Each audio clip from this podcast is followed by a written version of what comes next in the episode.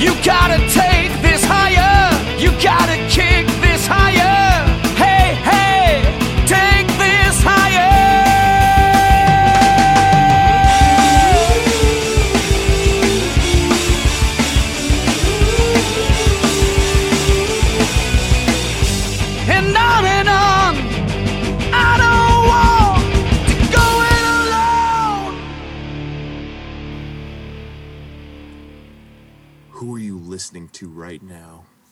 Who is it you think you hear? Do you know how much I make a year? I mean, even if I told you, you wouldn't believe it.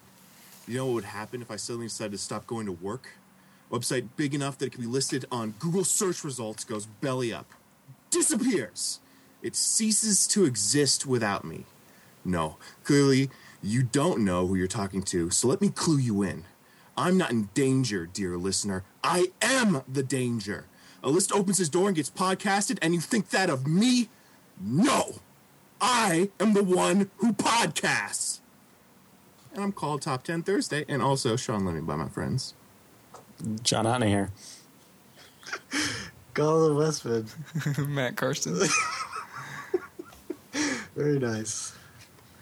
Did not expect that to happen. Mr. Sean Levy always keeping us on our toes. That's right. Bringing me to tears. So, so what are we talking about t- tonight, Sean?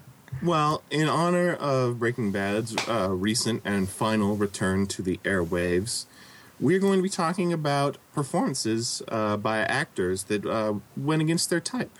I think good performances, not just noteworthy. Uh, focusing on film, I guess. Does that sound right? sh- yeah. Surely there's some TV ones, but I don't know. It was hard to think of, I guess. You don't have any shout outs for, you know, Speak Now or Forever Hold Your Peace? TV or women. Yeah. Let's see. Ooh, I got one. What about uh, John Lithgow on Dexter? Yeah, it's pretty good. What about Unless that's John what he's Lith- really like. what about John Lithgow on uh, on Third Rock from the Sun? Also, How about John Lithgow in anything? Like, pretty uh, much. How about him in World According to Garp, where he played like a, a woman? Where he's I didn't like realize he was a chameleon. where he's like a badass action movie villain in Cliffhanger. So basically, we're discovering that John Lithgow is the greatest actor of our generation. I think. an, an, an old man with Alzheimer's and uh, Rise of the Planet of the Apes. yeah, yeah. God, he's got a lot of range. And Orange County. Uh, Charlize Theron as the, the monster. Right? Frasier. it's the monster. I mean, yeah, her her makeup looked like it was against type. I didn't see the movie. That's a good one, though. Uh, women have played like crazy roles, surprisingly. Yeah, I feel like for women, you just, it, it definitely includes like messing up your face and like wearing makeup. All ugly and shit. And then you get your Oscar, you know, like Nicole Kidman in The Hours or whatever. Uh, but yeah, Monster, that's probably pretty good. Maybe Angela Lansbury in The Manchurian Candidate.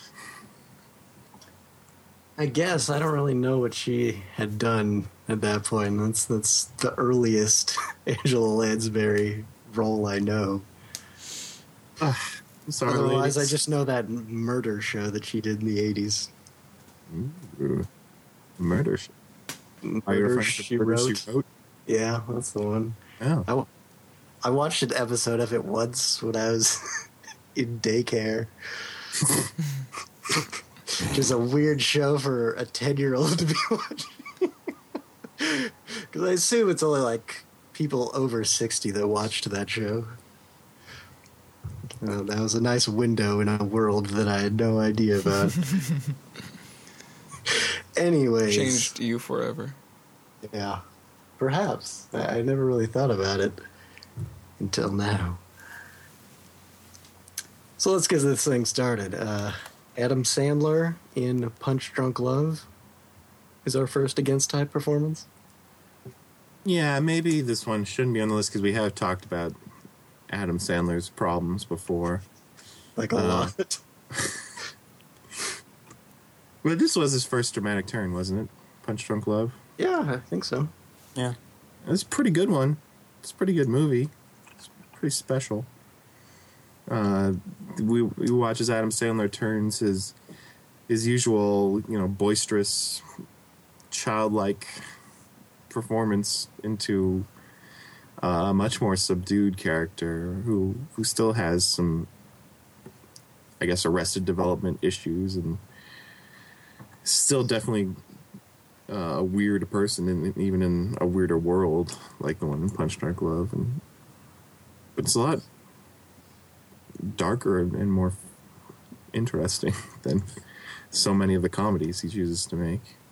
I like that you pointed out the Arrested Development factor because you think of that kind of like how he acts in those other movies, like his comedies, and like how he's treated. Everyone's like, "Oh, it's funny. Oh, he's just joking around." But then he's like kind of psychotic in this. It's like, dude, what the fuck's wrong with that guy? like it, it, it makes it seem like that kind of behavior is like is really, you know, depressing and like messed up. So it's an interesting shift. It does kind of play to his strengths in that way. I don't know if that you call those strengths, but shows what Adam Sandler like as hi a little bit of his like what of his characters would be like in the real world, like really sad. Because he definitely has like his episodes in this. He's, he's very good at playing pathetic, which is kind of strange because I feel like now in all his movies, he's like some cool guy that's got a really well-paying job and he's got some hot wife, Was And he there's- sells plungers or something? in this? something like that. No, totally. But It's- of course, it's- he's. Yeah, go ahead, John. No, I was just gonna say, yeah, he's kind of crazy, but he's just so much more relatable than any other character he uh, you know plays. He's like, suddenly you have a million dollars. I'm gonna ride a tricycle around. I don't know. It's it's it's just nice. To, to- I don't know to make him seem more like on our level. See that childish that he can't ride a two-wheeled bicycle? That was a really bad example. I had no idea. I feel like it's a pretty good example because it shows just how childish his characters are. Maybe. And have we seen this this performance? Has has he captured this in any other movies? You think? I mean, there are Well- definitely shades of it in Funny People. And I would assume there's probably some of it also in Love Reign Over Me, which. I think it's just I think it's just reign over me. It's raining. Reign Over Me? Okay. Because it's about 9 11. Yeah, he, he seemed pretty sad and kind of screwed up in that movie. Just playing video games with Iron Man two. Of course, there's also Spanglish. Did you just refer to Don Cheadle as Iron Man 2? Oh, Well, he certainly wasn't Iron Man one. no, he was. I don't know about you guys, but I noticed a difference. Uh-huh, yeah. Just saying. I don't know. See, there's a great against type performance when Terrence Howard played Don Cheadle in Iron Man 2. He changed his face, his personality, everything. Like his character made less sense. yeah. Fantastic. Uh, but yeah, I don't know. Has anyone seen Spanglish like ever? I've seen some of it. There you go. I How took was a, it? a class in college about like multiculturalism or something. No, it was expressing culture through film, and Spanglish was an example of being like multicultural. And I was talking about how great Adam Sandler was, and I watched some scene where he was like kind of quiet. He seemed nice. Yeah, that's the part that's that's so tough is that he's good at these kind of characters. He's he's a little more subdued with some kind of anger under the surface. Yet he never he doesn't challenge himself when he has the potential to be good. Isn't that frustrating? Yeah. I mean, I don't think any of these movies have made money, which might be the the, the deciding factor in why why he doesn't do these movies anymore. Yeah, I think Reign Over Me was actually a bomb, wasn't it? It was. And I mean, would he have done funny people if it wasn't like Judd Apatow and all these other funny people? I mean, Maybe not. probably not. I mean, there's maybe there's a chance. Maybe he's still got a heart somewhere. Buried deep inside. It's like, Like- it's in like in a jar and it's buried under a big pool of money. But Just have to wait. Play the waiting game. We just cannot stop when we start talking about Adam Sandler. It just goes on. Okay, let's move on. Albert Brooks and Drive. Ah, so good. So menacing. Uh, It's not even remotely close to anything he's ever done. Yeah, it's like totally polar opposites of the Albert Brooks persona. I mean, it makes me wonder how Nicolas Winding Refn, the the director, like decided to go with Albert Brooks. Whoa. What was he thinking? Did he just not understand how America worked or something, or like? Did he just really want to use him for something because he thought he was funny? It's weird. It's like if I was doing some sort of dark thriller, I'm like, you know who'd be good for the bad guy? Steve Martin. Oh shit. I mean, it's one of these things where it's like, how did they come to this choice? But then once you watch it, you're like, oh, well, I, I see why. it's just amazing that it happened. Uh, I watched Drive just uh, like last week because I hadn't seen it since it was in theaters to just kind of get this fresh in my mind again. And yeah, he's he's still the best the best part of that movie. I mean, he's so subdued and quiet, and sometimes almost like personable. Like he's hanging out, and you think you're like, oh, you, you could hang out with this guy. He's okay. But then like he has this violence within him that he like. This where he, like stabs this guy in the eyes with forks and stuff. Like he's just as violent and crazy as you know Ryan Gosling. Like I just never would imagine Albert Brooks could be so violent and terrifying, and it's just a lot of fun to watch. Yeah, I don't know. I, I don't know if it, it quite had that effect on me because I don't know if I got into Albert Brooks's movies until after I saw Drive. But yeah, Was that was that what triggered it? you know maybe I don't know. I've seen quite a few. of them now. like this in his other movies. Yeah, See how many people he kills in Lost in America. he's just running people over left and That right. movie's just about him driving an RV and going around killing people. Hmm. Pretty good. He's not even like that funny though in Drive. No, Like- not really. You think you'd get an actor to you'd come in and you, they're play to these the strengths that everyone thinks they know, but then you you forget that actors like to act and like to try different things, and he really just knocks it out of the park. Like I, I bet he got a, a real kick out of, oh hey, this isn't something I usually do. I'm gonna make the most of it, and he did, even though he was denied an Oscar nomination. But he took it in good humor, if I recall like on his Twitter, he's like, "You hate me, you really hate me," you know, just like Sally Fields and you know her "You Love Me" thing. I don't love Sally Field. Well, America did when she won an Oscar. I just wonder. If, What's the movie that you saw, Sean? I remember you said, "Yeah, I saw this one Sally Field movie, and that was why I realized that she's a bitch." what movie was that? You know, I don't remember, but that sounds like me. I think it was a Paul Newman movie, like Absence of Malice or something. I didn't even remember having seen Absence of Malice. Maybe. Okay. Um, I just remember that was your your critique of it. it's the only thing I know about that movie. was it like a drama? I, I- like I said, I don't remember having said this. Okay, Okay. certainly sounds like a drama. Absence of malice doesn't sound like, like a comedy or something. Uh, is that the the newspaper one? I guess I, I saw that in a n- in a in a class. Newspapers are funny, so maybe. Oh yeah, yeah, yeah. I remember. This is the one where she like she like writes a, a story about Paul Newman like without his permission and ruins his life. And Wilford Brimley's there, and and you're supposed to like root for Sally Field, but she just has like no ethics. Nancy knows what I'm talking about. Oh yeah. Hmm. Alrighty. Okay, yeah, I've seen this. She's a bitch, huh? Okay. that's, that's what you said. Albert Brooks is good in the Drive movie. Uh, I think we've like- established that. the scene I remember the most is the scene with Bryan Cranston, the la- his last scene with Bryan Cranston. Because I was just like, holy shit, I didn't even know he was capable of doing something like what he does to that character. No, why Finding Nemo's dead? Why?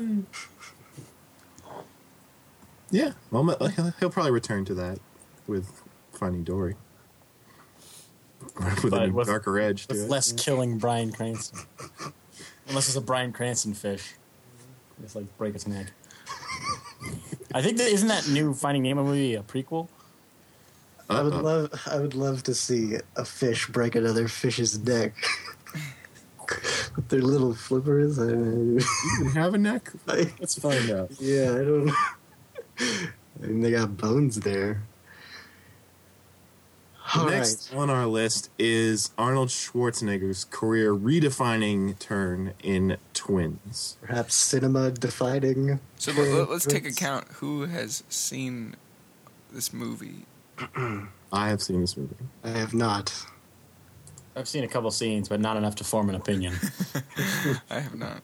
So I guess we're going. So with Sean, give us a little, give us a little plot synopsis. Just Well, briefly. okay. I understand you guys having not seen it because, like, Kindergarten Cop is the good funny Schwarzenegger movie, and Junior is like the just awful, just so so terrible. No, it's, it's awesome. But Go on. it's pretty. Okay. It's pretty funny in that it's it takes its subject seriously. well, it's not a comedy, so what is it then? it's like a heartwarming uh, tragedy. Oh yeah, no. Because I remember when me and Nancy were watching Junior, and there's this whole scene where he goes to the women's retreat. He's dressed up like a woman, and there's like this montage of him like with the other pregnant women, and it's super like sentimental with like beautiful music. Mm-hmm. And so you're just like, I just don't know what I'm supposed to feel right now. Because like, is this supposed to be like funny because how ridiculous it is, or am I supposed to like be feeling some some sort of heartfelt thing here? Pretty sure I was feeling some kind of heartfelt thing. So that movie is so many layers. But what I really want to know about is twins.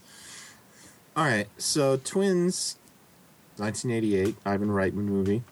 Um, it all starts in a laboratory. Now, do you remember a few podcasts ago how we talked about the backstory to Judge Dredd? Being they tried to make a, uh, a a clone human being who had like all the good cop genes, and then accidentally Armand Assante was created, who had all the bad, like criminal genes. That is the plot of Twins, except it's Arnold Schwarzenegger and Danny DeVito. Arnold Schwarzenegger got all the traits that make a good human being, and Danny DeVito got all the traits that make a bad human being. Which is really, really insulting to Danny DeVito, but he, he rolls with the punches, I guess. So, I mean, it opens up with, uh, you know, they I think I've seen the this. first scene. Are they on an island? Yeah, uh, Arnold gets to live on an island with the scientist who developed him, while uh, Danny DeVito is placed into adoption. And uh, when Arnold Schwarzenegger turns 35, meaning that Danny DeVito is also 35, even though he looks like he's in his 40s easily. Uh, Well, he remember he's as a genetically enhanced worst human being, so true. he's gonna age faster. uh, when Schwarzenegger turns 35, his his, his doctor, uh, who speaks with the German accent, so I guess that explains Schwarzenegger's accent, uh, reveals that he does have a brother somewhere out there. And so uh, Schwarzenegger leaves his island, and uh, it's kind of like a fish out of water story for him because he's never been in society before, and like he's learned everything from books though. So he has super strength, and he speaks a bunch of languages, and he knows everything all the time. He's basically Superman. um, but he meets his twin brother, Danny DeVito, who uh, makes a living stealing cars from a parking garage, and Like the one, like one garage. yeah, like he has like a hookup in the parking garage. and um, Schwarzenegger finds him. How does that happen? Okay, it doesn't. I don't think this Uh, is. it, it probably doesn't matter. it probably doesn't matter. They they meet up and and Danny DeVito's like this fucking stupid. We're not twins, obviously, because they, they get it. They get that they don't look alike. Um, Could you just give me the gist of Schwarzenegger's performance? Because I don't want to go off one of these tangents where you explain the entire plot of a dumb movie, which you are very good at. But uh, well, okay. Yeah. So what what you need to understand is that the movie didn't 100% commit to being a comedy. It's it's like 95% of the way there, but that they just did not feel comfortable leaving it with just these two guys interacting. So they left in this story of Danny DeVito stealing this car, which has a secret device in it uh, that this hitman wants because it's worth like $5 million delivered to these guys. And Danny DeVito is like, I got to deliver this. Uh, and Schwarzenegger's like, I'll go with you so we can go meet our mother, who it turns out is alive. And so there are these action sequences with these guys like trying to shoot Danny DeVito, and Schwarzenegger beats the shit out of them, and uh, with his bare Sa- hands. This sounds like my favorite movie. so do people die in twins? People do. There's a body count to twins. It's Okay. kind of surprising. How high? Like over 10? Oh no, it's it's a it's a handful. Um, Like three or four? How many Some guys- How many bodies can you fit in your hand? I, That's a good question. I, I can. There's one scene when I think two guys die in a car, and they definitely kill the main villain. Um, I can't say for certain that anyone else that they wound is definitely dead. okay. I don't care. We gotta know. But um, obviously, this this movie changed the world because suddenly we realized that Schwarzenegger, who is such a charismatic guy and has such a goofy accent, can work in these comedy movies. And, God, they're so good. I'm so happy that we learned this. Not that not that I wouldn't have been satisfied if he made a career making Commando over and over and over. Yeah, I mean, he definitely showed he had. I don't want to say comedic chops, but there was, you know, there was a tongue in cheek element to to what he was doing. There was a market for it. Mm-hmm. It's it's w- weird to me that I can't see like these same kind of movies come out now, like The Rock and Daddy Daycare or whatever. Or not Daddy Daycare, but you know what I mean. The Past was no The Rock. The game plan. Well, he did a few kids and- movies. He also did and the like Tooth Fairy. Yeah, the Tooth. Fairy. yeah, the, So like I can see, but like those movies don't appeal to me at all, as any movie with Arnold Schwarzenegger does. And I don't know if that's just because Arnold or it was a simpler time or well, I mean, you like Arnold way more than The Rock, don't you? I've Yeah. never heard you speak fondly No, no, of The. Rock. I, I know, but I'm not saying that. Like obviously, I like Arnold way more than The Rock. Yeah, I'm sure that plays into it. I yeah, but I'm just saying like. I don't know. Maybe I answered my own question. I think you did. in this movie, Danny DeVito is dating a girl, and so Arnold Schwarzenegger starts dating her sister, and then at the end they both have twins with these girls. Mm-hmm. But I think it's questionable legality if you can marry the sister of your brother's wife. I don't think so. Why not? Because she's like family. Yeah, but you're not like blood related. It's not Yeah. like marrying your. Like I get where you're coming from, but it's a little bit different. Okay, would it be okay if you married the uh, daughter of the woman your father married? I mean, Being super you, confusing. you could. I'm just saying it's that's a little more weird, since like there's some inner peer m- mingling going on there. but I mean, if you're s- sister, sister, brother, brother, I mean, you're in the same, you know, same level. Hey, uh, Sean, I got a question. So if Danny DeVito is like at the bottom of the scale of like genetics, does that mean he's got like a bunch of diseases and stuff, or like Bone No. deformities. No, they just talk about how he like he doesn't have any honor and stuff. It's more like a personal thing, uh, and then they just accent it with the physical attributes. The, the fact that he looks like shit. Yeah. would you pull him Perpetually. lower? Would you put him lower or higher on the genetic scale than the Penguin from Batman Returns? higher, John. Jesus Yeah. Christ. Seriously.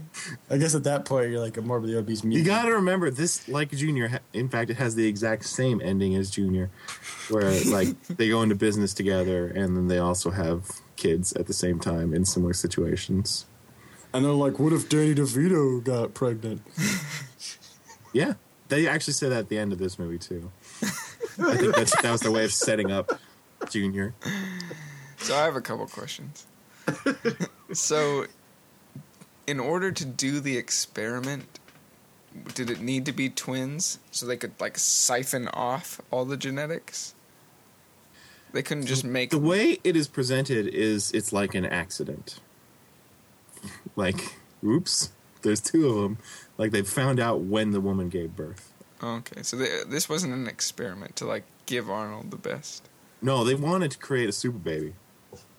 Um, but they I don't think they intended to create a anti super baby. no, but the real conspiracy is that they tell both of them that their mother's dead. And then Danny DeVito's like, wait a minute, I got this nun thing. And they're like, we can find mom. And they do. So my other question is, I mean, did this kind of spark the um, the, the entire genre of action star comedies, or did, did others come before this, or was this the start of like the Hulk doing that thing with the tutu? You mean The Rock? No, Oh, the Hulk Hogan? Yeah, Hulk Hogan. Didn't he do Doing one of these? comedies. The Hulk and Hulk Hogan are totally different in my Oh head. yeah, I don't know why I said the Hulk. I mean, it might have. I mean, then Stallone was doing like uh, "Stop Or" My Mom Will Shoot, Yeah. And like Burt Reynolds is doing "Cop and a Half." Maybe, maybe. Like, can No you think of any like Hulk. '70s action stars that did like corny comedies? Well, there's uh, any wheat which way but loose or Yeah, I was gonna say that too. Clint Eastwood and the chimpanzee as his sidekick. I believe it's an orangutan. oh, sorry. The very rare orangutan. Remember, remember that orangutan in Rise of the Planet of the Apes? Man? that guy was pissed. That's exactly what it's like in the Clint Eastwood movie. Trying to kill him. It's like a duel to the death between these guys. That'd be sweet.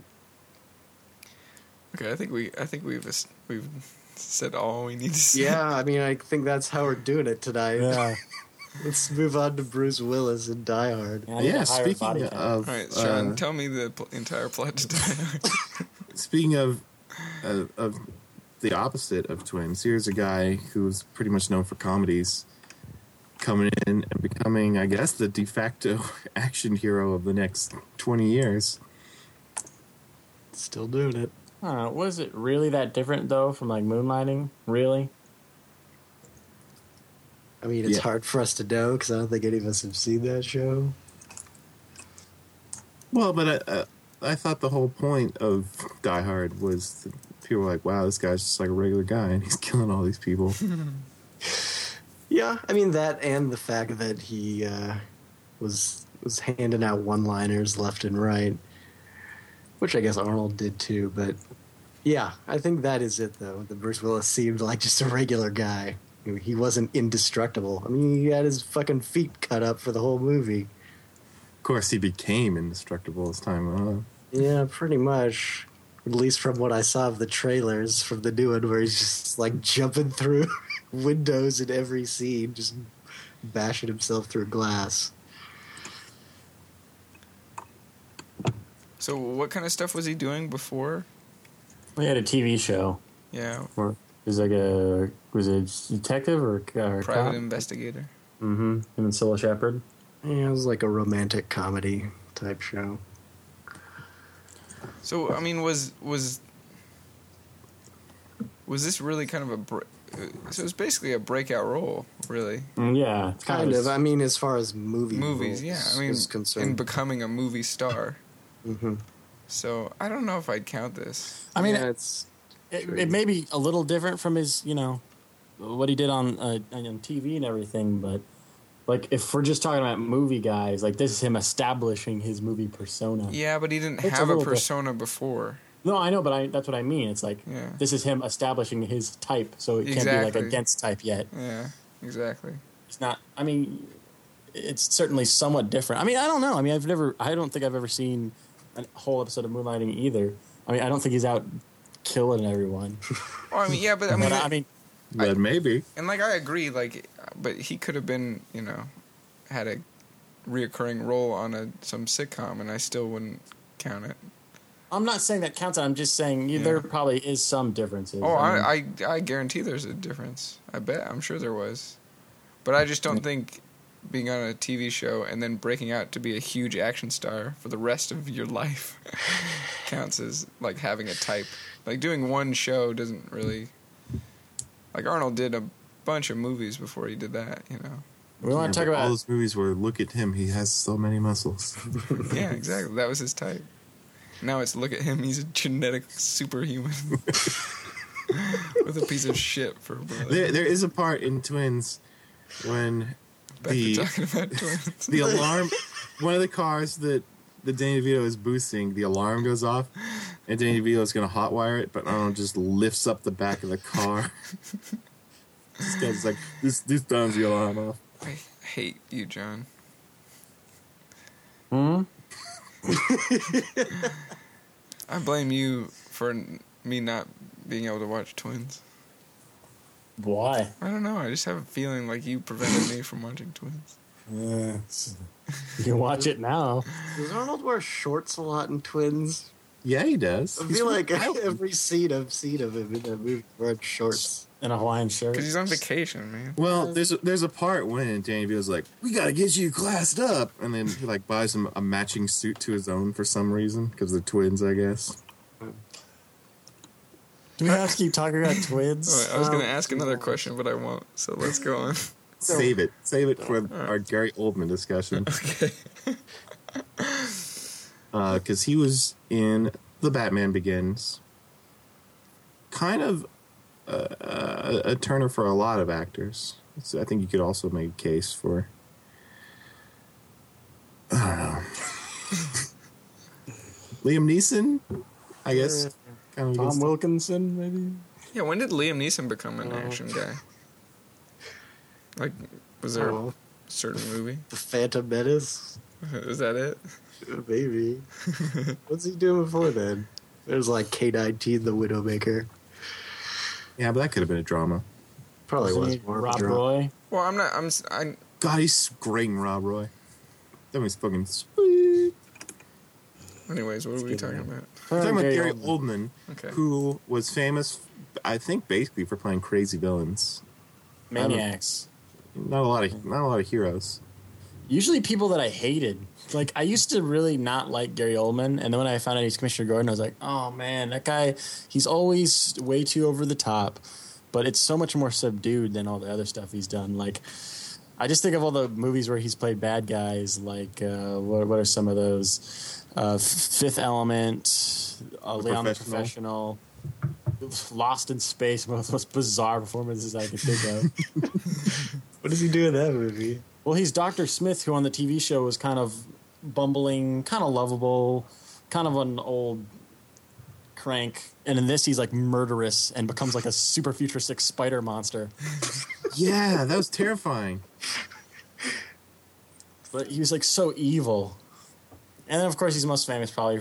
I don't know most famous, but I mean, he established himself playing Sid Vicious, who's pretty cr- crazy real person. Yeah.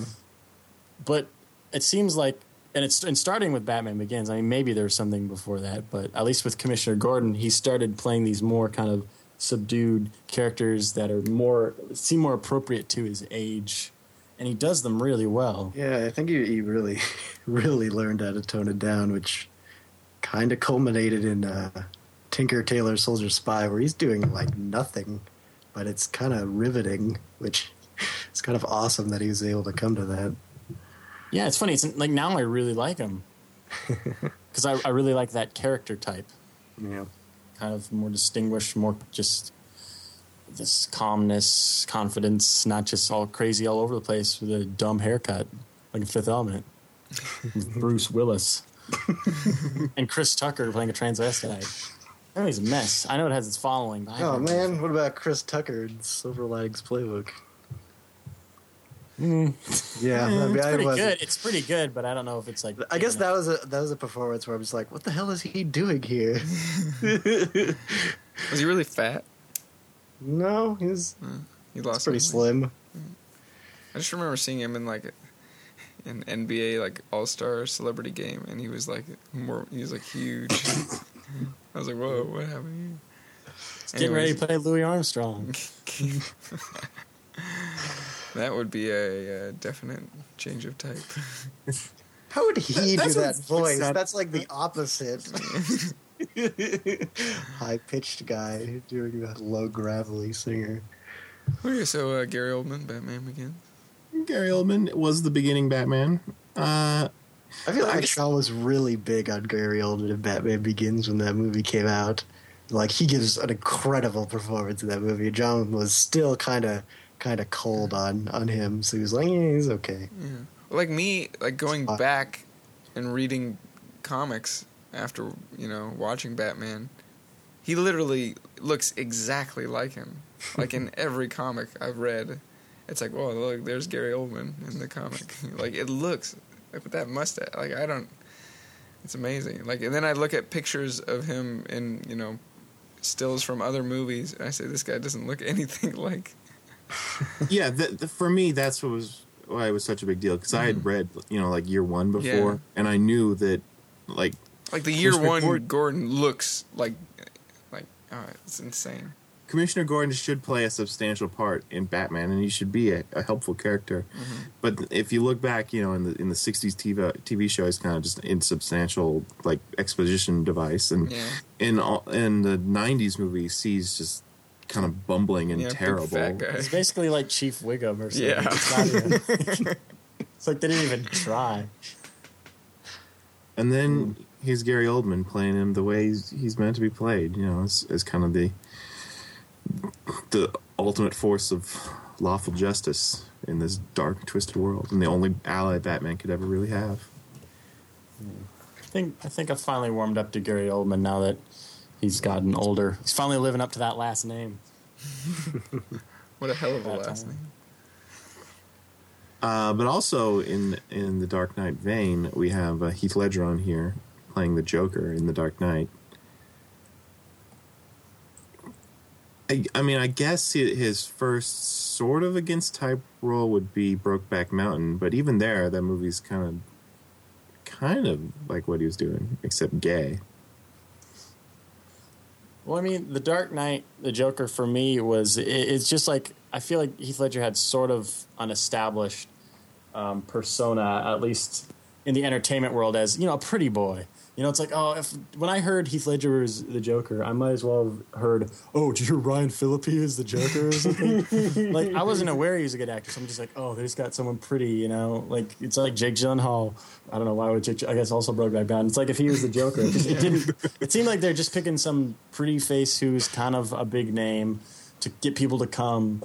Like not not necessarily like the best person for the role. Yeah. But then you go and you see that movie and you realize, oh wow, I had no idea he had all this potential. And then that his newfound career as this great dramatic actor was so short lived. It seems like, uh, which is a shame. But uh, man, he really made the most of it. I mean, it may have Knight. been because he was had that handsome leading man persona, which led him to star in lesser leading man roles like A Knight's Tale or whatever. But uh, Oh, wasn't that like his first movie?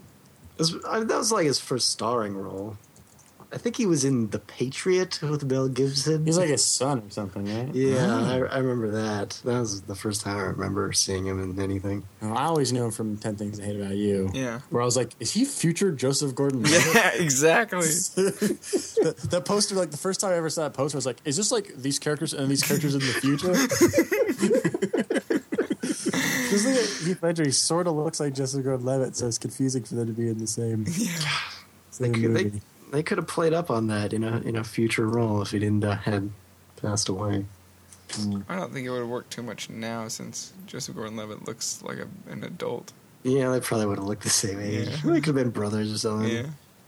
I'm guessing the makeup definitely helped him get into that Yeah. crazy kind of role. I mean, when you're wearing that, you got that shit on your face. I think he probably felt sort of free to just go in any sort of direct direction, acting wise. Yeah, whenever I watch it, I, I, the thing that always gets me is his hair and how just like fucking nasty it is, and like, like I hate when my hair is like greasy or gross, and it just makes me feel gross. So I can't imagine. Like I think about the Joker, like he probably doesn't take showers, you know. so uh, like he, I can just like imagine like having that hair day in and day out. Uh, to me, is like, ah, man, it's that's the Joker. I guess he just, just doesn't give a fuck. He also kills people. Yeah, and he doesn't take showers. it, it just makes killing people easier when you don't take showers. Yeah. But I, I, and I always admire when someone takes like a famous character and kind of just makes them their own, and then everyone's like, "Well, that's the best version I've seen of that character." That's really that's something special. Yeah, no, I mean, I- everyone's gonna know know that performance now when you think of the Joker. Do you guys still prefer the uh, animated Mark Hamill? I mean, I do just because that's my favorite thing Batman related ever was the Okay. cartoon show. I, but I can admire them for different reasons. Like, I don't like to think of them as the same character. I like to think Heath Ledger just kind of made his own character. Yeah, I mean, I agree with that. In like in reading uh, like the Killing Joke and and Long Halloween, it's just they don't look anything like they and they do act different. Like Heath Ledger's Joker is just some crazy guy, but Well, yeah, I feel like Heath Ledger hits more of the sociopath. while, Exactly, Like Mark yeah. Hamill is more of the psychopath. The, he mu- he'll make jokes and Yeah. stuff where that's not really what this Joker did. yeah, He Kind of makes jokes. They're just really fucking dark. yeah, they involve killing someone. yeah. You know, shoving a pencil through your eye or whatever. Yeah, that's his idea of a joke. God, when I got that first time I saw that pencil thing, I was like, I remember it the first time being way more graphic than it actually is. like they really don't show anything, Yeah. but like I was super afraid the, the second time I watched it. I think I was actually confused first. I was like, well, well where did it go? it's like, oh, here's the guy. It took me like a second.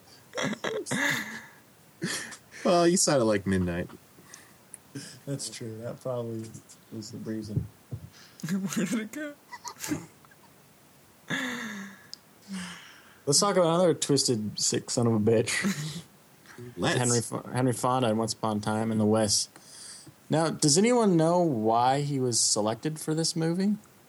I have no idea. I mean, I would assume it's because, you know, Sergio Leone was a huge fan of the American westerns, you know, John Ford and stuff, and I know Henry Ford or Henry Fonda was in a lot of those movies, My Darling Clementine and stuff. Yeah. That would be my guess. Well, I mean, you can definitely tell from all those m- movies that he's a very talented actor. Maybe Sergio Leone's just like, you know, maybe it's finally time to put him on the other side. Yeah, And, uh, what- yeah. I mean, I doubt he had been doing. I don't think he had been doing as many roles at that point. He was kind of past his his prime. And I, I heard a story. I probably just read it in Wikipedia at some point.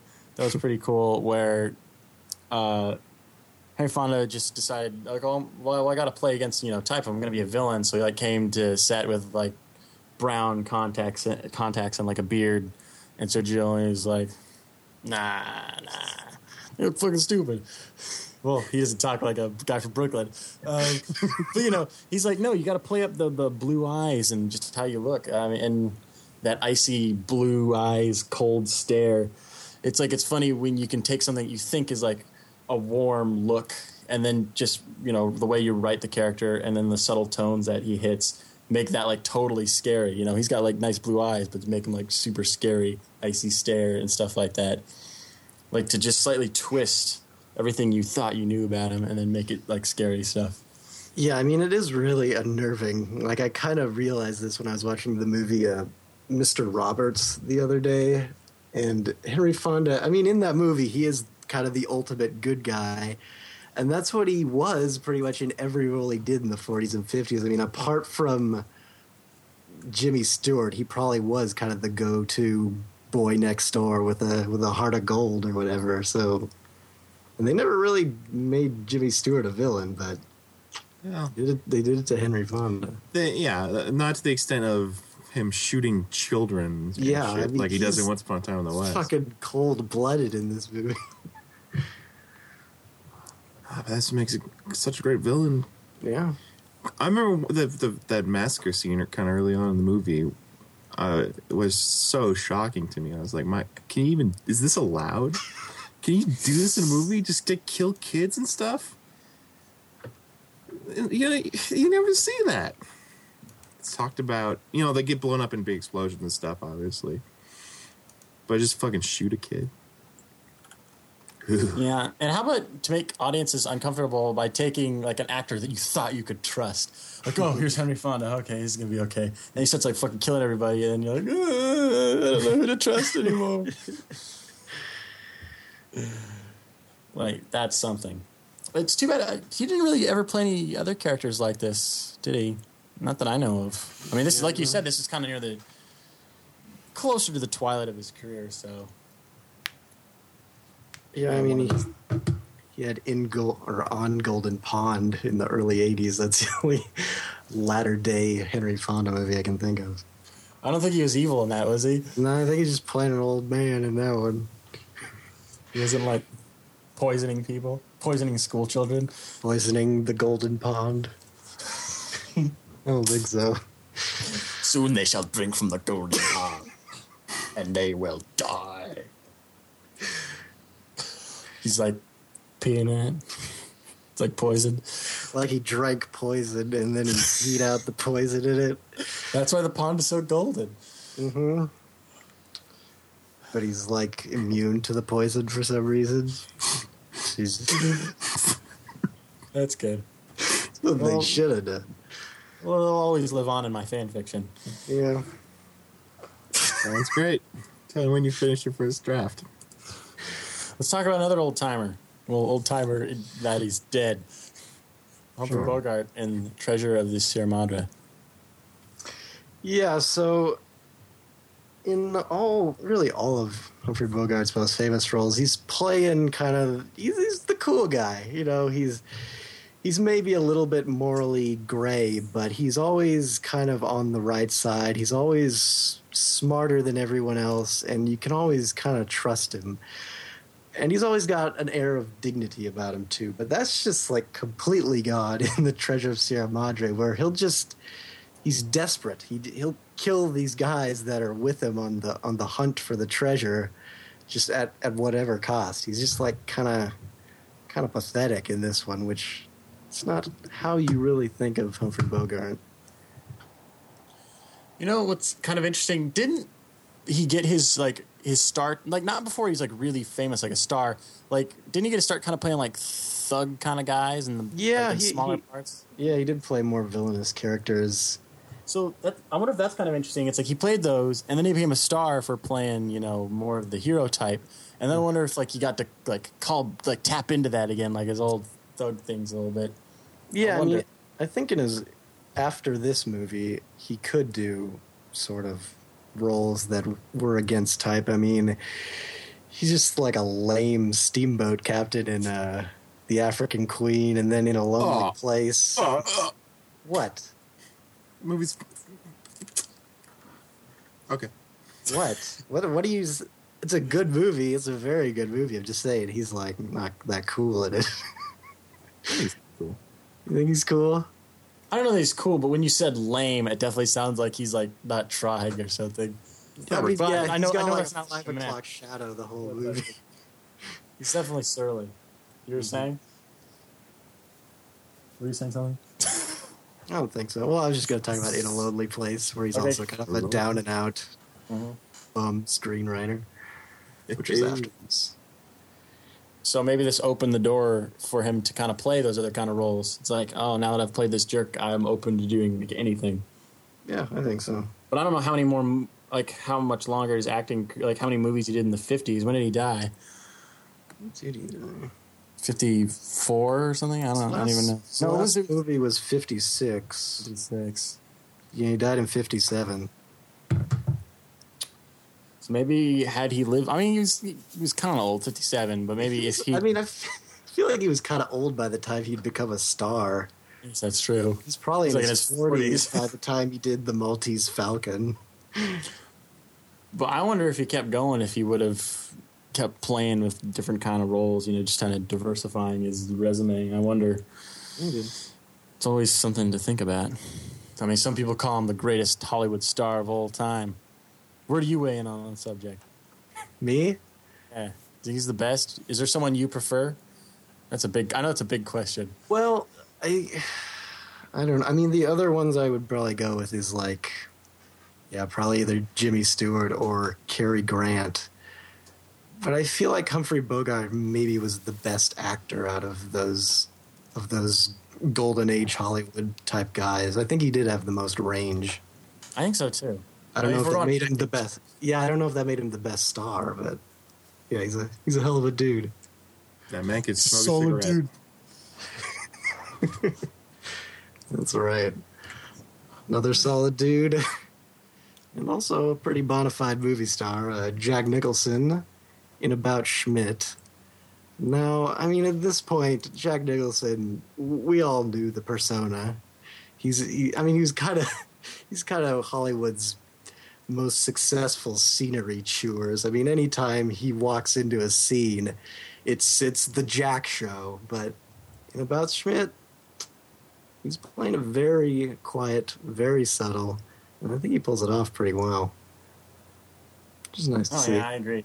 It's definitely not the kind of. I mean, I would think at that point in his career, or just at any point in his career, uh, or maybe after he's won some Oscars, that he'd be like, he'd never want to do those kind of roles. He'd always want to be like a person in power, like, or just like a tough guy. So it's nice to see him kind of on the other end of the spectrum and see that. Oh wow, he can definitely be, you know.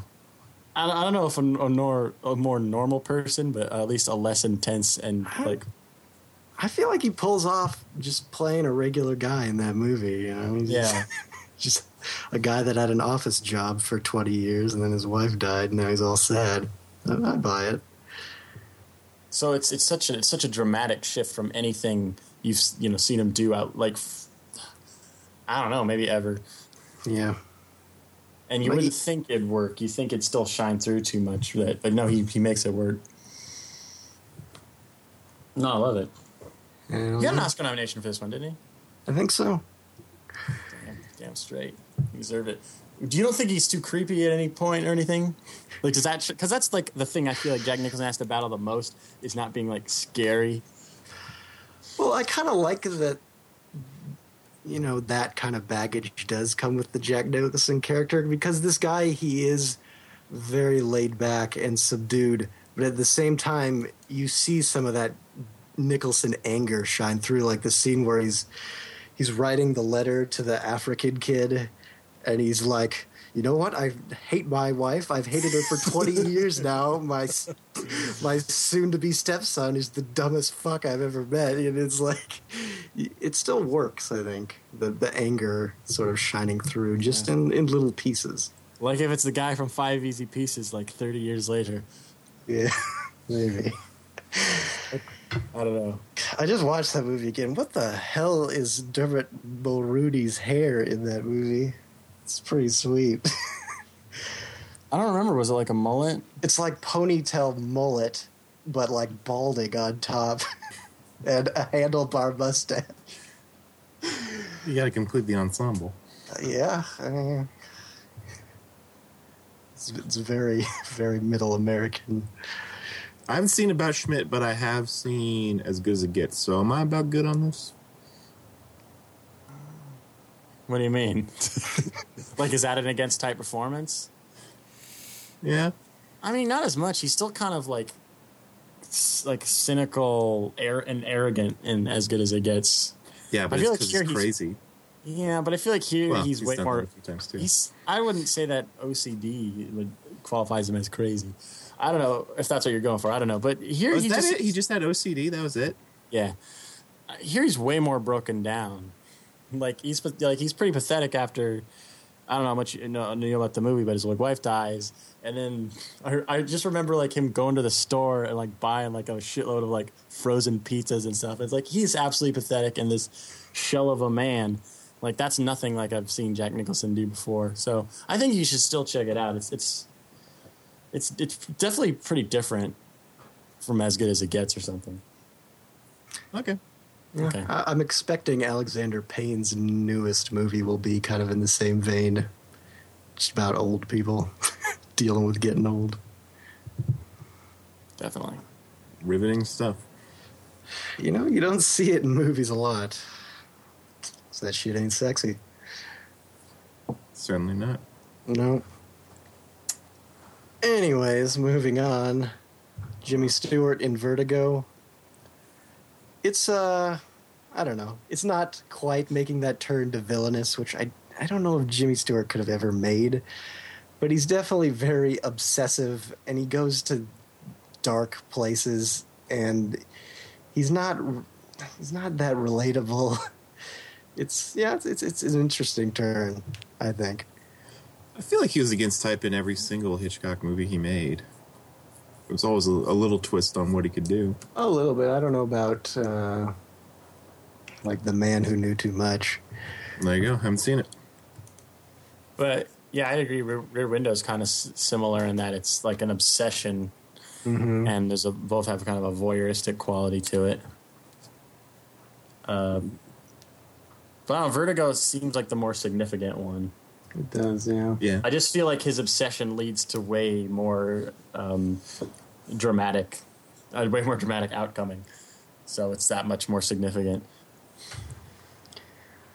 Yeah, I don't know. We don't really need to talk about Vertigo. I feel like we've talked about Vertigo a lot, which is weird because it's like the go-to cinephile, cinephile porn movie, basically.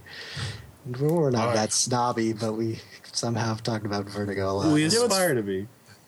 I don't know. I feel like every time we talk about it, we like, oh, it's such a big deal, so we don't know exactly what to say about it. We're just like,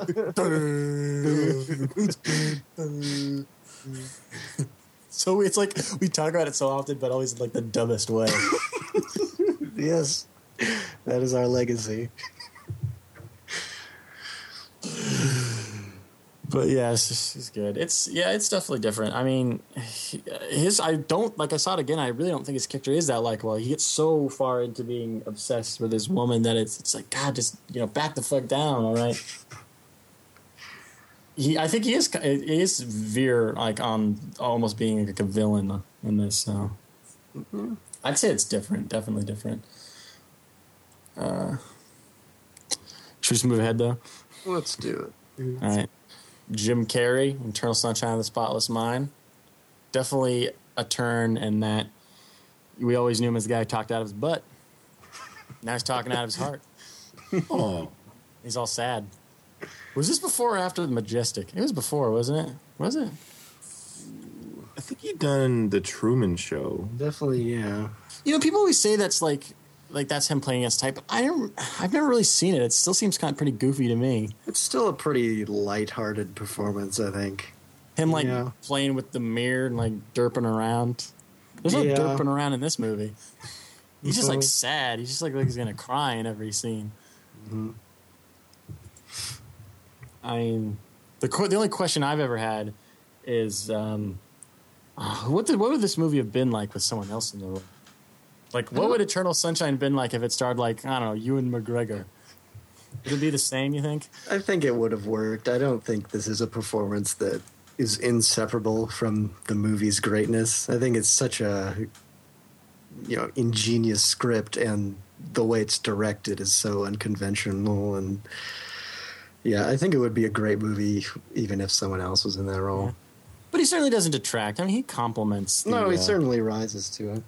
Because there's a like a goofiness that Jim Carrey just always kind of has that does kind of make him you like him a little bit, an awkward goofiness or, or something like that. I can't quite put my finger on it, but, I certainly I, I think it's interesting in in Eternal Sunshine that like he channels that into like decency as a person and and, and likability and and the goofier fun one is is Kate Winslet instead. Like, also kind of playing against type. Yeah. But yeah, let's just give it to her. Poor- So you get a li- the list. I mean, it's definitely a different character. I mean, I don't really know because I can't really think of. I guess Titanic. Uh, I don't know what else. Heavenly The Nazi Creatures. movie. I was that was after. That was after. Unless there's another one. Uh, I thought we were just talking in general, like what her type is. Oh yeah, I don't know. Her type is Oscar nomination worthy performances. You know who else is in Eternal Sunshine, kind of against type, is Elijah Wood. I can't remember if this is before or after Sin City. It's oh, that's a good question. I think it's before the year before. Like this is the first time I think he played like kind of seedy, creepy, bad dude. First I mean, time creepy, saw but not. Like, a- Not in Sin City. Like Yeah. was he like a cannibal or something? yeah. But it was the first time you saw him as a non-Hobbit. Well, that's not true because I had seen Deep Impact. Oh yeah, he's in that. He's in one of those asteroid movies. He's like a genius kid. I believe it was Deep Impact. Well, if he's I a mean- kid, he's still technically a hobbit, though, right? Because he's not like a man. Oh. I get it. Yeah, it's Deep Impact. Playing Leo Biederman. Did you say Biederman or Peterman? Biederman. B I E D E R man. Peterman. like he beats it a lot. Uh, he's a teenager. Oh, that's what's good. Oh, better. and is a nerd. I, I get what they're doing with that. I think he. I think maybe he's the one who discovers the deep impact asteroid is coming, even though we have NASA. He's responsible for taking it down. No, he he, he just gets to be in like the that movie's version of like the arcs, you know, like the deep underground caves where everyone gets to live, and everyone else just dies because of it. It's too bad because if he if he was responsible for beating it, they come. We didn't just beat it. We Petermaned it. But no, they five. they, they High named fives all around. they named the asteroid the Biederman in his honor. Peterman. Why would you want? Why would you want an asteroid named after you that's about to kill you? Hey, it's gonna be the most famous asteroid in history. It's so terrible. name That's like that. naming like Mount St. Helens after you or something, or even worse, like a national tragedy after you.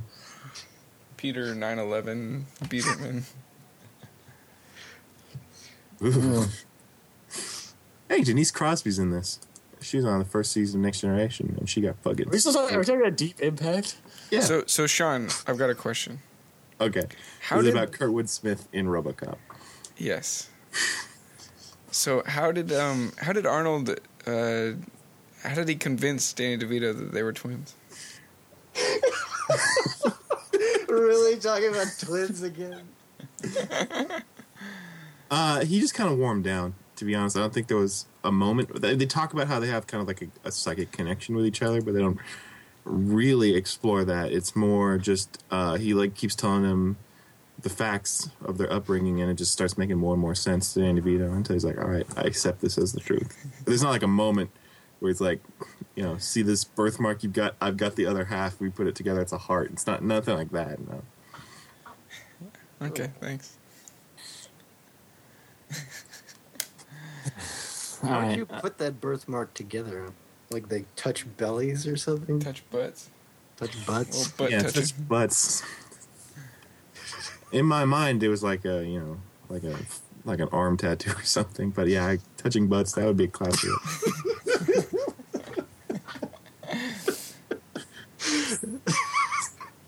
the logistics of that would be kind of tricky because there's such a height difference. Yeah, I guess you'd to- would kind of like hop up to Arnold's. Is Yeah, there you have to really get- though? I thought Arnold's hella short. He didn't look like it in this movie. I feel like he's at least six feet tall. It's just not towering, which he maybe seems like he should be, Hey, six two. since he's genetically perfect. Six two is pretty genetically perfect. Yeah, it is. That's Now I think about it. any it. bigger than that, the world's like a little small for you. But Mhm. six two, you're just a tall guy. Are we done Listen, talking about listen. twins? But it's really good in Airplane, and he was like a dramatic actor before that. And then he was like, "You can be funny now," and he's like, "Okay, I'll make jokes." I feel like just a few years before this, he was the captain in the Poseidon Adventure, and you watch that movie. There's nothing funny about that movie or that performance. So I don't know who, who thought like, hey, did he like play a similar character like this in another like airplane movie or something? I've no, I feel like I'd know that if that had happened. Like, why did the Zucker brothers decide, hey, let's get this guy to play? Well, I mean, You in know. in airplane, he's basically like super straight the whole time. I mean, I think that was just their approach to airplane, which Yeah, is because it's got like fucking Lloyd Bridges and yeah. I mean, that's just Robert the Stack. genius of that movie is they are all serious actors. it's just Leslie Nielsen kind of lent himself, I guess, more to to doing that ridiculous straight man role that he that he kind of perfected. I mean, it definitely helped that he had the Naked Gun after that. Yeah, I mean, what's so interesting about this performance is now that's what he's known for. It totally like shifted his whole career. Like, is it kind of funny watching the Poseidon Adventure now retroactively? I think, yeah, I, I think it is. it's funny because like he's playing serious, but like you're like kind of laughing anyways because he that's how he. It's like he's serious in airplane too, but it just he's serious about the jokes, but there's something still funny about it because he's like, oh, it's Leslie Nielsen, the funny guy. Just any minute now, he's gonna he's gonna say something something good. And of course, you know he's in like Forbidden Planet and a whole handful of things scattered throughout the years, but nothing that like this is a role that, like or just a kind of character that he's now remembered for, like a type that people oh he's the goofy guy. Well, I don't know the the goofy guy who's like serious, which is interesting. Except in Mr. Magoo, that's pretty much full on silliness. But by that point, he, he But I mean, he I was, think people America stopped caring. he was a little more goofy in Naked Gun than he was in airplane. He's still he's still deadpan though. the same. I mean, he's still saying lines like dead serious. Lines like, Your love was just like drinking a bottle of Drano. Sure, it filled me up, but it left me empty inside. then he just walks away. I mean, I admit it was goofier, but it's still playing off yeah. kind of that like I'm you know taking being ridiculous totally seriously. Yeah. And I don't think I've ever seen anyone else who's like done that at least to that in that extent. He kind of owns the market on that. I think. The straight man who's not a straight man, you know, who's like the, also the comedic relief. Only he could do it. I mean, Scary Movie 4. I mean, come on. Yeah, forget about it. Forget about it. So let's go from a dramatic actor who switched to comedy to a comedy actor who switched to drama, I guess, or action drama. Michael Keaton and Batman. I assume that's what we are going for, right? He him playing like comedy roles, like Mr. Mom and stuff. yeah, like he was Beetlejuice, and now he's he gets to be Batman. Yeah, I mean, it was interesting for me listening to uh, the episode of WTF that Michael Keaton did because he started out as a stand-up comedian. That's where he first like kind of rose to prominence. I didn't even know. Yeah, I mean, I think he Mr. Mom was for stuff like that, where he was kind of just like I feel like wisecracking. Well, like Beetlejuice, I feel like sums up his early career, just the wisecracking guy. Like, hey, how's it going? like, Was that, your, thought? was that your Batman? Some jokes here. Hey, how's it going? I'm a Batman. Uh,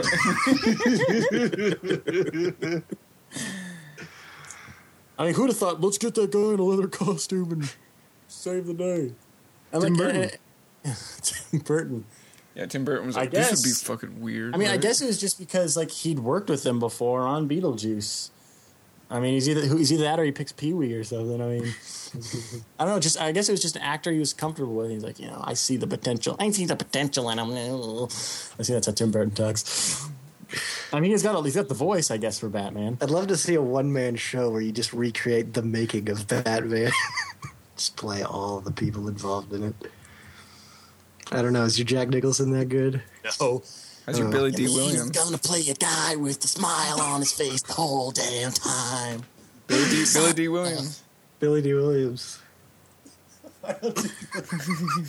You've done it before on this podcast. Name's Harvey Dent. vote, vote for me in the fall. And Yeah, that hopefully- was. get the shades. Got it. You see, it's Steven. I'm all right. Well, Well, you just, got the cadence. Just work on it. I don't want to work on it. do a one man show on the making of Batman. Man. I mean, a lot of people criticize the choice of Michael Keaton. Do you guys think in the end he like pulled off a good performance, or you know, a solid one? I think he fits for that movie. Yeah, it's fine. Uh, there's nothing else he could have done. Yeah. I mean, it wasn't a Robert Roger Ebert who said that it doesn't really matter who plays Yeah. Batman. Yeah, just matters if you got a good chin. yeah. That's why Roger Ebert said George Clooney was the best Batman. Yeah. Though I, I think what is important is Michael Keaton came up ad libbed the line that you know, who are you? I'm Batman. Oof. I believe the original line was, "Who are you?" and he says, "I am the Knight." But Michael Keaton must have forgotten, so he's like, "Oh, let's see. What do I say? Who are you?" Who am I? it's, a, it's not "Who are you?" It's um, what is? How's the line go? It's uh, is it "What are you?" God damn it! This is killing me. Well, if it's not who are you, it's probably what are you. I think it's Who Are You? I'm getting this this shit straightened out. So Sean, uh, what was the middle act like in Twins?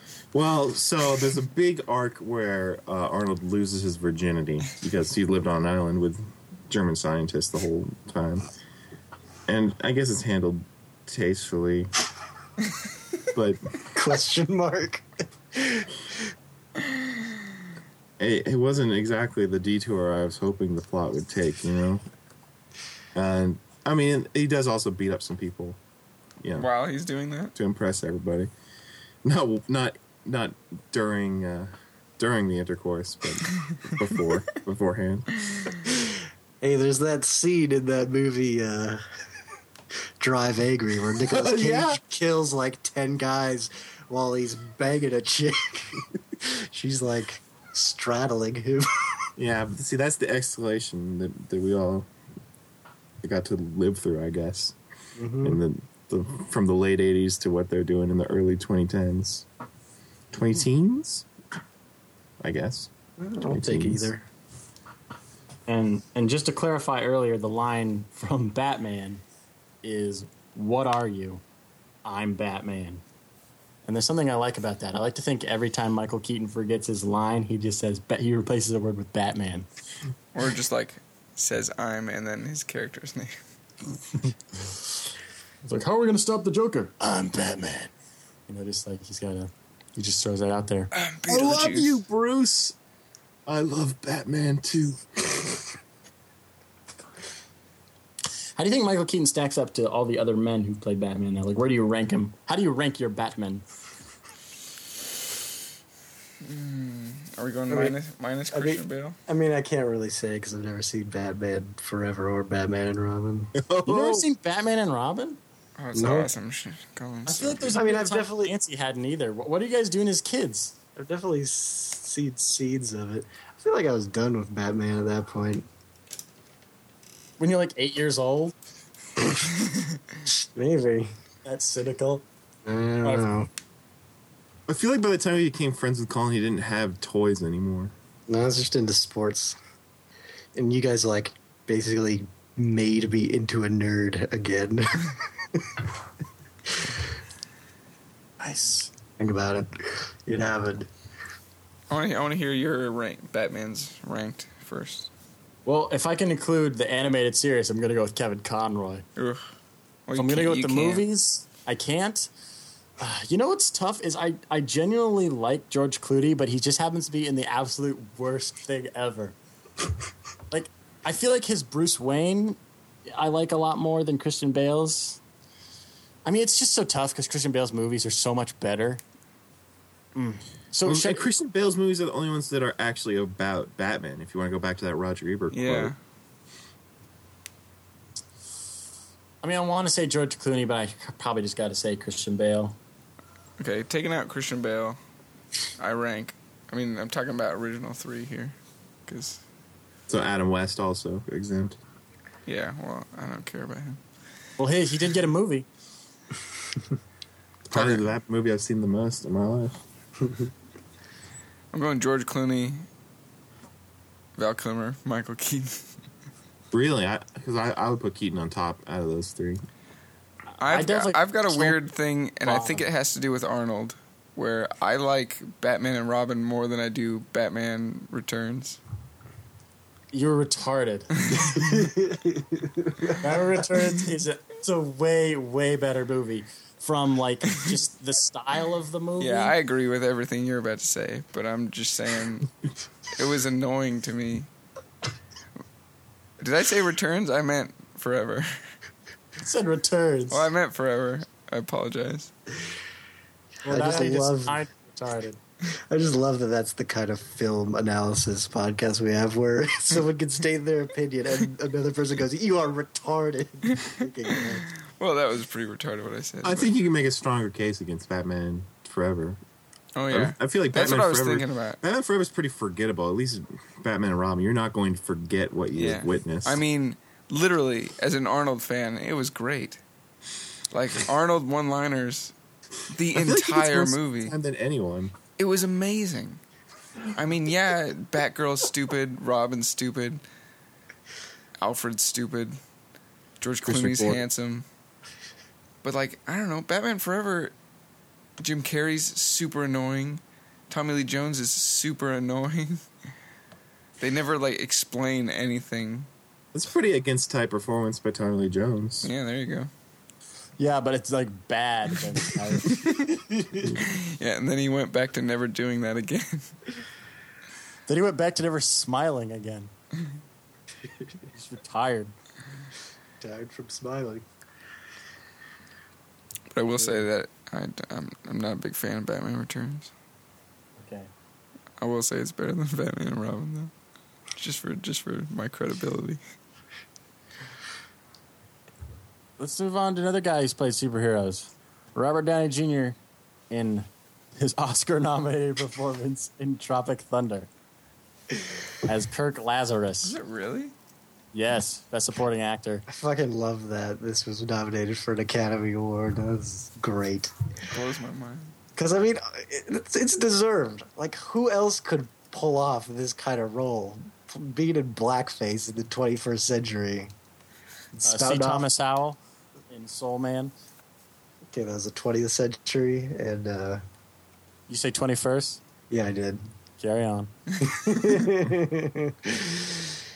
Anyways, I just like it because I feel like in comedies, you know, it, it becomes sort of this inner network of comedic actors that you only see in comedies. But when you get like a real classically trained kind of actor in a role like that, like he can really sink his teeth into it and sell it, even though it's the most ridiculous thing you've ever seen. Yeah, and that was what was so cool about Tropic Thunder was that like aside from Ben Stiller, everyone was kind of cast as the type of person that they were. Well, except And for it- Tom Cruise. Okay, and Tom. Well, I feel like his is basically just a cameo in that movie. Golden I- Globe nominated. Really. Uh, but Robert Downey Jr. obviously steals the show as the the over the top thespian who gets surgically altered to look like a black person for this action movie of all things. too. Like he's basically playing Russell Crowe if he did a movie like this. I think Russell Crowe could have done it. Ugh, I would have loved to see that. I don't know if he could have done it I because think. I think Russell Crowe isn't really funny. I've never Yeah, seen that's him, where.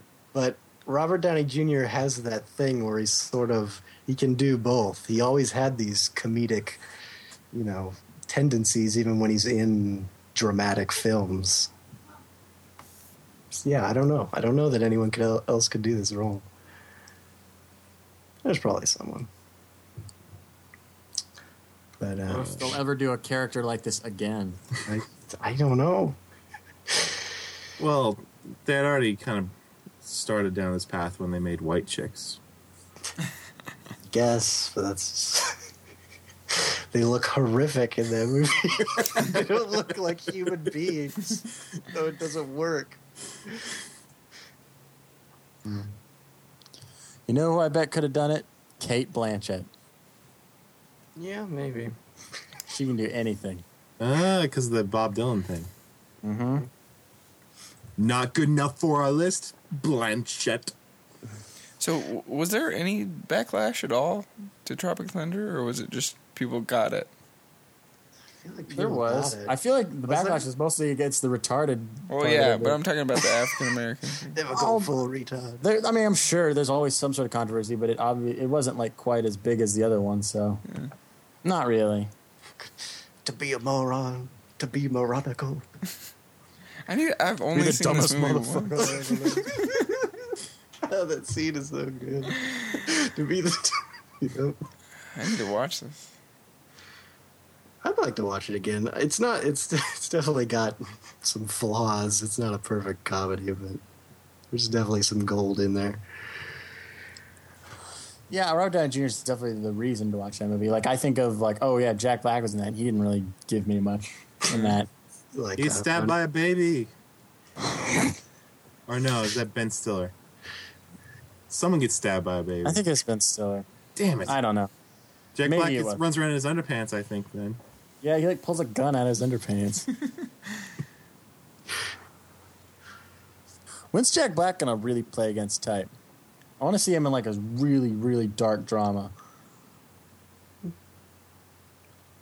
Hmm. It'll, you know, someday. Mail him a script. He could. He's really good in Bernie. Yeah. We're gonna be on the lookout for that. Anyway, And I'm on the lookout for Robin Williams in One Hour Photo. Now this isn't the, this wasn't the first time he'd done drama, obviously, but I feel like this is the first time he was genuinely creepy and also kind of a villain almost in this weird, almost Hitchcockian kind of thriller. Uh, have you? Has anyone seen this? I've seen it. Yeah, you've seen it. Think that's a pretty scary movie? Scariest movie I've ever seen. Basically, Rob Williams works at this photo developing booth at like a like a Costco, like or just like a generic kind of store. You think like this would work like nowadays? Like kids would I don't like think not would. even know what that is. Yeah, they're like photo developing, like because now we're in this age of digital cameras and everything. But anyways, he uh, he works at this photo booth, and there's this family that every once in a while uh, comes by to develop photos, and we find out that he's like obsessed with this family. And back at his apartment, he's got like all these pictures of them, and then he's like trying to get involved in their lives. And it's just a very haunting performance. It's very subdued. It's not funny even in the slightest. He's not doing any shtick. You know, he's not doing his, oh, Robin Williams, oh, take a photo, oh, here you go. that sounds like the worst movie ever. it's I'd see way, it's way darker. One of, I think, one of his best. Uh, he's kind of played a couple characters like this since. I mean, he was in a villain in Christopher Nolan's Insomnia, but I feel like this one is his best of that type.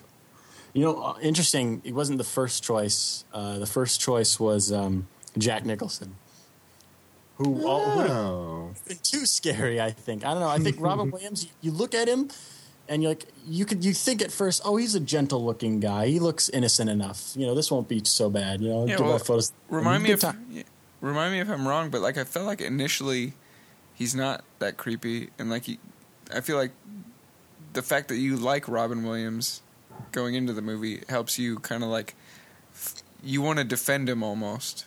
I definitely agree with that. Yeah, That's- unt- until you're like, okay, I can't quite defend this anymore.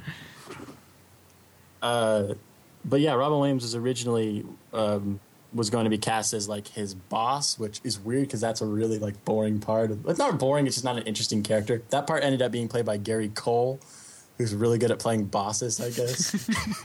Yeah, that's true. Yeah, I guess he does a good job.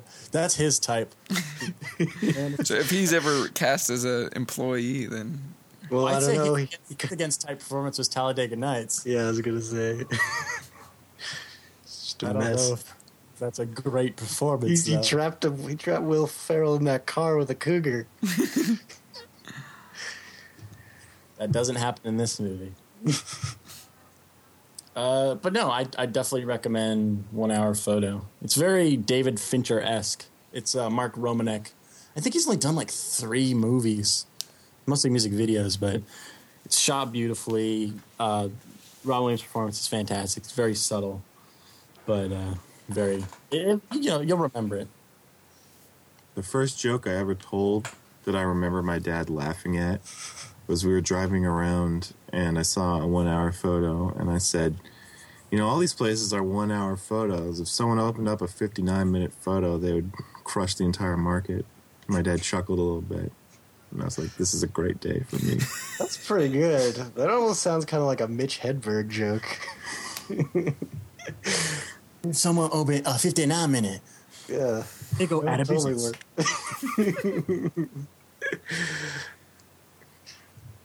work. You would get it one minute earlier.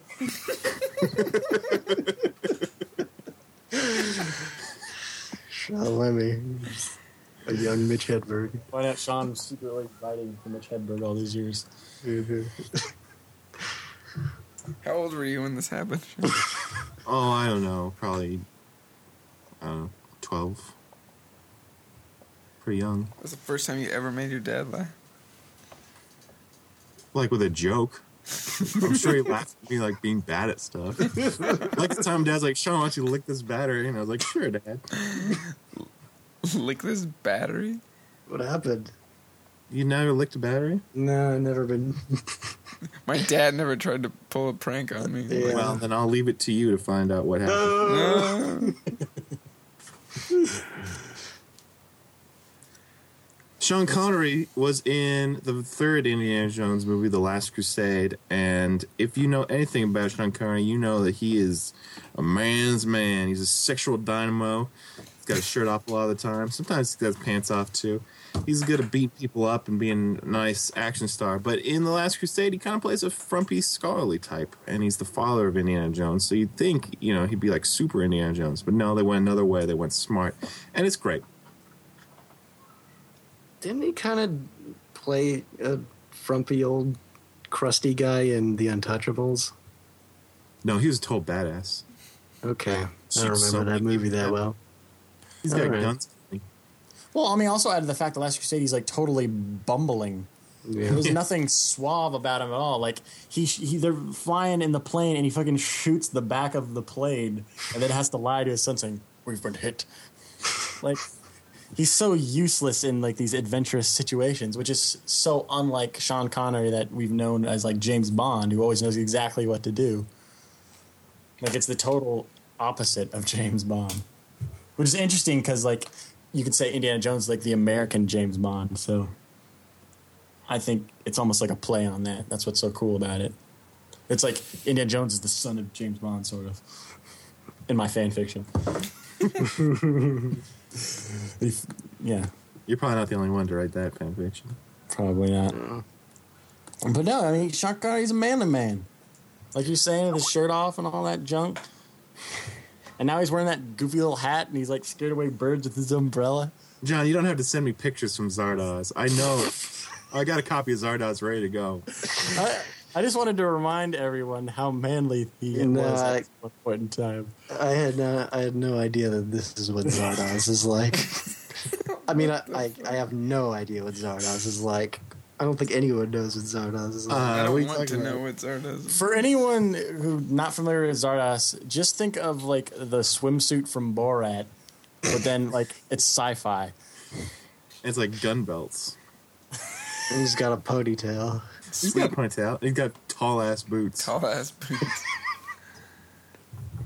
But you know, I don't think I could imagine this in my head if I was just listening at home. and he's got a pistol. It's a strange- got sci-fi. Oh, and he's got a mustache. and there's three of him. Is there cloning in Zardoz? I'm not going to tell you anything about the plot of it. We should. Have you watch seen it, Sean? Mm-hmm. I just love Didn't how your dad say it was like the first rated R movie he like snuck into or something? I don't know. There was some weird backstory because my uncle gave him a copy of it on DVD for one of his birthdays. some Just backstory. mean means so much to him. I just love how like if this was made today, the guy would have to be ripped. But this is just like a flabby, hairy. Like he's not like fat, but he's like not. He's just like Just because you don't have six pack ass doesn't mean you can't, you can't menace people. I know. Well, I'm not saying. I'm just saying. Like I think it's funny. Like if this was made today, this guy would have to be just like shredded. You probably wouldn't have any hair. Either. Yeah, and not have like pasty groin hairy area. But you know what? That guy trained his whole life to be naked like that. Fucking Sean Connery was like wearing a suit most of the time, and then he was like, "I'll do this, bring it." I'm like, about he it. trained his whole life to be in Zardoz. Sean, you gotta explain this movie to me sometime because I'm looking up pictures and I just I I I do not understand what this movie is about. It's called fucking Zardoz, for God's sakes. What, what is it? I will tell you one hint that I think I think will start shifting your thoughts about these images in your heads and make you want to see this movie even more. Think about this: Zardoz, Wizard of Oz. Hmm, I'm super intrigued. I don't know what that means. Okay. And why does he wear a wedding dress? But he keeps his mustache. Damn straight. But yeah, Sean Connery, he's great. He's playing goofy old man. I don't remember, remember him ever playing a goofy old man ever again either. He's usually a cool guy. Well, he played that world's greatest grandpa. I was just gonna say. Yeah. We don't like to talk about that, Sean. I'm sorry, I forgot. I didn't. I didn't say its name. but it's not called the world's greatest grandpa. I don't think so. I think it, it had. Uh, It's like it. Sir Billy or something. Okay. Oh, John Wood there. I had to. I had to end the horror. face your fears. Let's go on to our last, our last one. Ah, Mr. Will Ferrell, Stranger Than Fiction. Will Ferrell. He. This is maybe the the least uh, significant change on our list, because I mean, Will Ferrell is undeniably well, sort of like Arnold Schwarzenegger. You know, you just there's that charisma to this guy that, that he's always going to have in his movies. Uh, but in, in Stranger Than Fiction, he's he's using that, you know, for for for the drama and and not so much for the laughs, and that makes it enjoyable. Have you seen Stranger Than Fiction? Yeah, I saw it in theaters. Do you know what it's about? John knows. I've seen it. I haven't Ba- seen Ba- it. But I know Basically, there's this about. author writing this book about this guy, like Harold Crick or something, where nothing good happens to him. All this shit. He's got a terrible life, and then Will Ferrell one day like starts hearing narration and finds out that he's the person in this woman's story. So anything she writes will happen to him. So he's trying to find her. The author is Emma Thompson of uh, Junior fame. It's also got Dustin Hoffman. Sure does. He's like the ultimate bookman. If that was a thing, I guess it is. but yeah, I mean, yeah. You- you- You're gonna say something about the Ultimate Bookman, maybe? I don't know where you're going. Well, it's not that big a change for Dustin Hoffman. He's he's pretty good at playing lots of different roles. Did he ever have a against type performance? Maybe Dick Tracy. Well, I thought about putting Tootsie on this list, Uh, but I didn't for some reason.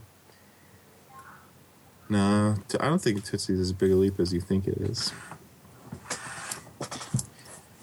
Okay, if you say so. I did put on the list. We don't have to have this argument.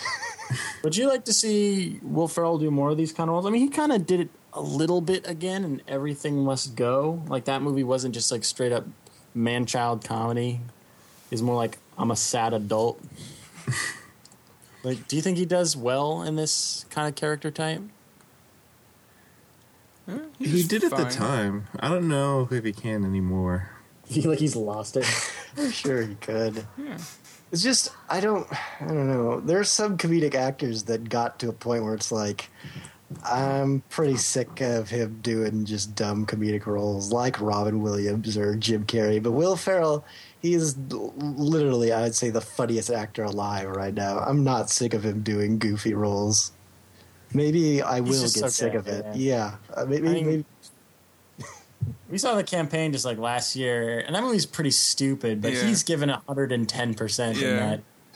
Like, even in bad movies, he's really funny. Yeah, like I, yeah, you can watch Blades of Glory or whatever and still have a laugh. He's yeah, he's just that good. Though I do think this this is a, a nice performance, and I wouldn't mind seeing it every now and then. I don't know that I like it as much, but it's kind of nice to see him try other things. So it was a nice change of pace, I suppose. I'm gonna bump him off the list though, just for the sake of list making. Okay. All right. Should I bump Sean Connery too, or we feel pretty good about that? I mean, I was skeptical, but you guys, you guys convinced me. Well, yeah, that's pretty against type. Okay, so we got 12 right now. Someone's someone's got to go. Someone's got to give.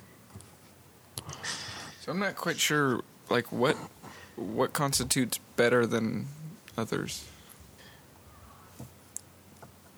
Are we going to judge it by um, how good of a performance or how just uh, interesting it was to see them do something different?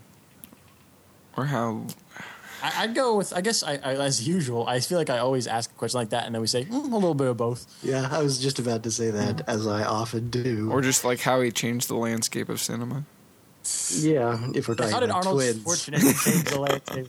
is that going to be on the list? Honestly, I mean, he's just being Arnold I Schwarzenegger. mean, I'll admit it's against type, but is it really that good of a performance? is the performance against type? He lifts up a car with his bare hands. breaking my heart. That's not a good example of it I being feel like we- against we- type.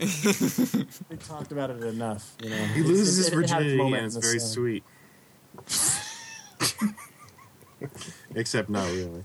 Yeah, because he said he's still trying to kill dudes while he's Not while that. he's having sex. I Earlier. mean, yeah, that's not what I meant either. Sean. but we still must lose another. Mm, so sad. This is really hard. I mean, just for the sake of progress, we Sean Connery, it's pretty good, but I don't know. Is it a great performance? It's it's kind of the comic relief. I don't know if that brings it down a little bit. Yeah, I don't know if it's a performance you watch and you're floored by it. You're like, I it's kind of Yeah, he- he- I mean, he's not the star really, so Yeah. it's Well, fine with me. if it's neither is Leslie Nielsen, I guess that was He's- yeah, right. He's huge. He's pretty much the star. Yeah. I feel like that was kind of a big deal for Leslie Nielsen. People did not see that coming. Yeah. Yeah. Okay, so Sean Connery is gone. And so the list making begins. Making list, list, list, list, list, list, making I don't care at all. I don't. Yeah, I don't really care. I don't like these I don't- performances a lot. Yeah, and I don't know. Like, I'm I'm just still a little bit confused. Like, what makes one better than the other in terms of this Maybe- list? Maybe it, it'd be anticlimactic, but maybe this list would be better if we just tried to find our favorite and then work backwards. I don't know. It's harder to work to the top or work from the bottom. I mean, I would say that we could put maybe one of the Batman people on you come lower down. Probably, but Like if, if Gary it was, Oldman? it would be Gary Oldman, yeah. Gary Oldman maybe number ten. and And see, since, now there's only nine slots left. since you guys, uh, Sean, you and Colin haven't seen one hour photo, No. Then just for the sake of that, we should put that at nine. I mean, it's pretty good, but it's only half of us have seen it. I've seen Death of Smoochy. I imagine it's pretty similar performance. It's not similar in any way. That's kind of an interesting performance. It's not a very good movie. Uh, let's see. You know, I'd maybe be okay with Jimmy Stewart and Vertigo, because, again, we were just like, duh, it's good. Yeah, I'm just hesitant to say anything about. And also Sean done a few Hitchcock performances that are pretty against type. yeah, that's, It's not the only one. yeah. It's just the most against type. Mm-hmm. if you also want to play a I seen it, so that hurts it. How about Humphrey Bogart in Treasure of Sierra Madre? I guess I could. I mean, it's a it's a really good performance, but there is the fact that Bogart had played sort of morally questionable characters before when he started out as a villain. Mm. You can blame it on me for not having seen it yet. Yeah, what the fuck? That's a really good movie. It's it's pretty great. Like- Um, I'm wondering if we should put Henry Fonda lower because it doesn't say a lot. It's Henry mostly his Fondle? presence. Henry Fonda isn't that a great porn name? Henry Fondle. I love it. My name's Hank Fonda. Because it's like kind of it's kind of fancy in, in a way. Fondle. I only like to fondle women. See those like genre like fondle films. Sweet. Easy Gross. fondler. So, when I look at the ones that are left on the list, I I see a lot of ones that are like this the most against type of the ones on our list. So maybe let's focus on that more. And if that's our focus, then I think Robert Downey Jr. because he is sort of poking fun at himself in Tropic Thunder is probably the next least against type. I'm not entirely sure I understand your reasoning, but I will. I- I'll get behind putting that at six. Yeah, I have the idea of it. I don't know, I'm with John. And Okay, then 'cause Albert- with Sean. Because Albert Brooks in Drive, you take this guy who's known for being, you know, super lovable and turn him into a, a menace. And kind of the same with Heath Ledger, except it was, you know, pretty boy into a menace. and and Henry Fonda is like, you know, greatest guy in the world into most evil person in the world. Okay, I, I get what you're saying. And then there's Leslie Nielsen who who changed everything, went from serious to comedy. And then Jack Nicholson who went from so his is less I think it's if I understand it's less about the character he's playing it and more the way he plays it. He Yeah, went I- from being the the the scenery chewer to more passive performance. Mm-hmm. So maybe that makes it number 5.